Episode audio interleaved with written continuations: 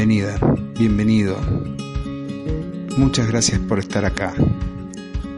Yo soy Claudio Dorato y esto es mi podcast de jardinería y paisajismo.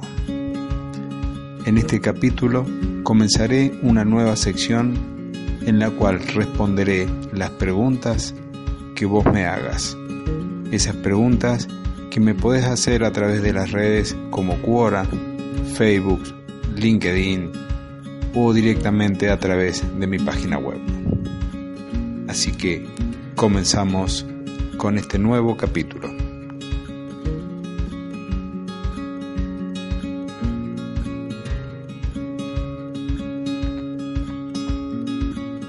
Como te decía en la introducción, hoy voy a comenzar con una nueva sección. Esta nueva sección tiene que ver con las preguntas que recibo por las distintas redes sociales.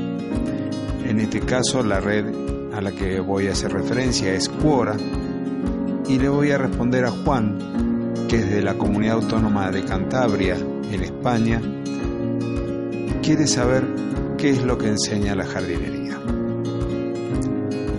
De ello te voy a hablar en unos instantes.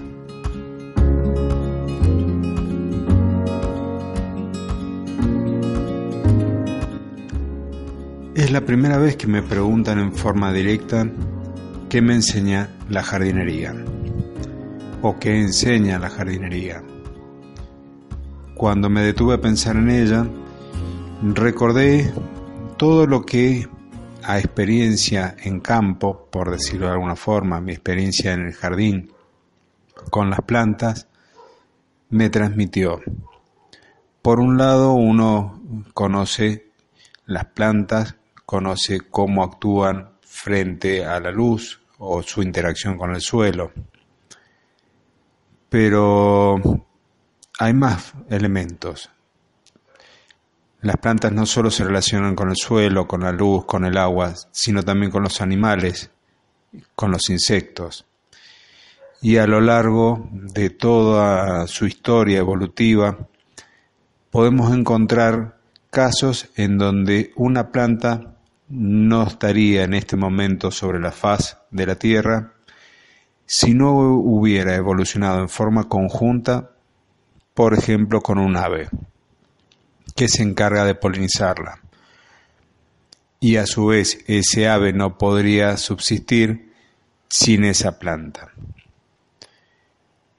Eso me llevó también a pensar no solo en lo que uno aprende de la jardinería en sí, o que aprende de las plantas y del jardín en sí.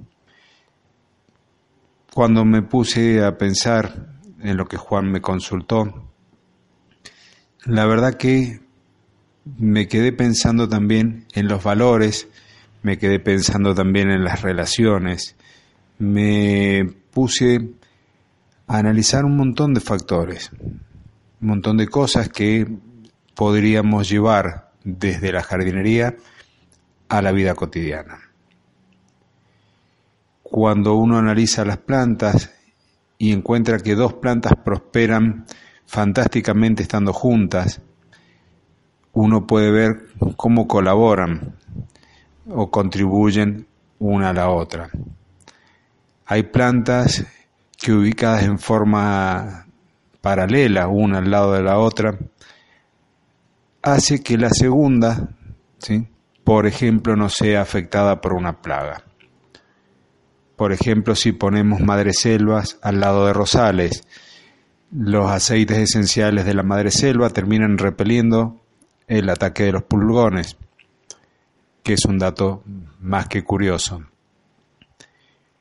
Pero también existen otro tipo de relaciones entre las plantas, relaciones, por ejemplo, de simbiosis, en donde un hongo se relaciona con una planta, con la raíz de una planta, y cada una le entrega a la otra algo fundamental para que puedan sobrevivir. También hay microorganismos que se relacionan con las plantas, en donde generan nódulos en las raíces y ayudan a fijar el nitrógeno atmosférico qué es lo que le va a permitir a la planta crecer. Hay plantas que protegen a otras, que crecen debajo. Hay muchas relaciones, como también aquellas otras en donde una planta termina siendo parásita de otra. Este parasitismo le permite, por ejemplo, a una planta conocida en nuestra zona, cuyana, en Argentina, como la liga o ligaria, que sus raíces, por denominarla de alguna forma, penetran hasta los haces vasculares de la planta que lo soporta y utiliza su savia, la savia de la planta que le da hospedaje, para poder crecer. Tenemos todo tipo de relaciones, plantas que colaboran entre sí y plantas que no se llevan bien. Entonces, uno puede ver cómo eso es muy parecido a lo que existe o lo que ocurre con las relaciones humanas. Cuando uno comienza a interiorizarse y a estudiar un poco más y se empieza a apasionar del mundo de la jardinería, del mundo de las plantas, empieza a analizar esas cuestiones y en muchos casos también al llevarlo a la vida cotidiana, tomar una actitud distinta frente a lo que ocurre. Si retomo la pregunta original que me enseñó la jardinería, también podría decir que me ayuda o me ha ayudado en todo este tiempo a desarrollar la paciencia. Cuando uno quiere obtener un fruto y parte desde una semilla, no solo va a tener que elegir el mejor lugar del jardín donde lo va a sembrar, sino que tiene que ir conociendo todos los pasos de ese cultivo hasta que la planta pueda florecer y finalmente dar sus frutos. Eso lleva un tiempo que puede ir desde varios meses a años si estamos hablando de un árbol frutal. Lo mismo ocurre con la gente que se apasiona por el tema del bonsai. Toda esa técnica milenaria del trabajo con las plantas lleva también al desarrollo de la paciencia. Otra de las cosas que he podido aprender, si se puede decir así, es entender el lenguaje con el que las plantas nos hablan, metafóricamente, ¿no es cierto? Al ver una planta, yo ya puedo entender a partir de su crecimiento, a partir de su color, si la planta me está diciendo que le falta luz o que le sobra luz, que le falta el sol o que le falta el agua, o que el suelo tiene alguna carencia de nutrientes. Va a agarrar la planta, va a tener colores distintos en sus hojas, puede tener un color amarillo en las hojas basales o el amarillo en las hojas nuevas que están creciendo. Todo eso me puede a mí, de hecho, me dice a mí qué es lo que le está pasando. Y puedo intervenir y puedo brindarle las condiciones óptimas para que esa planta crezca. Son muchas las cosas que me enseña a mí la jardinería. Me permite detenerme y observar, ver qué insectos están por ahí, y me lleva a conocer, a tener que estudiar y saber qué insectos son benéficos y cuáles no, qué bichitos que pueda haber en la planta estén causándole un daño y qué otros bichitos son aliados míos para controlar esa plaga. Por ejemplo, cuando tenemos pulgones, están las vaquitas de San Antonio, esos coccinélidos, que agarran y se alimentan de estos pulgones.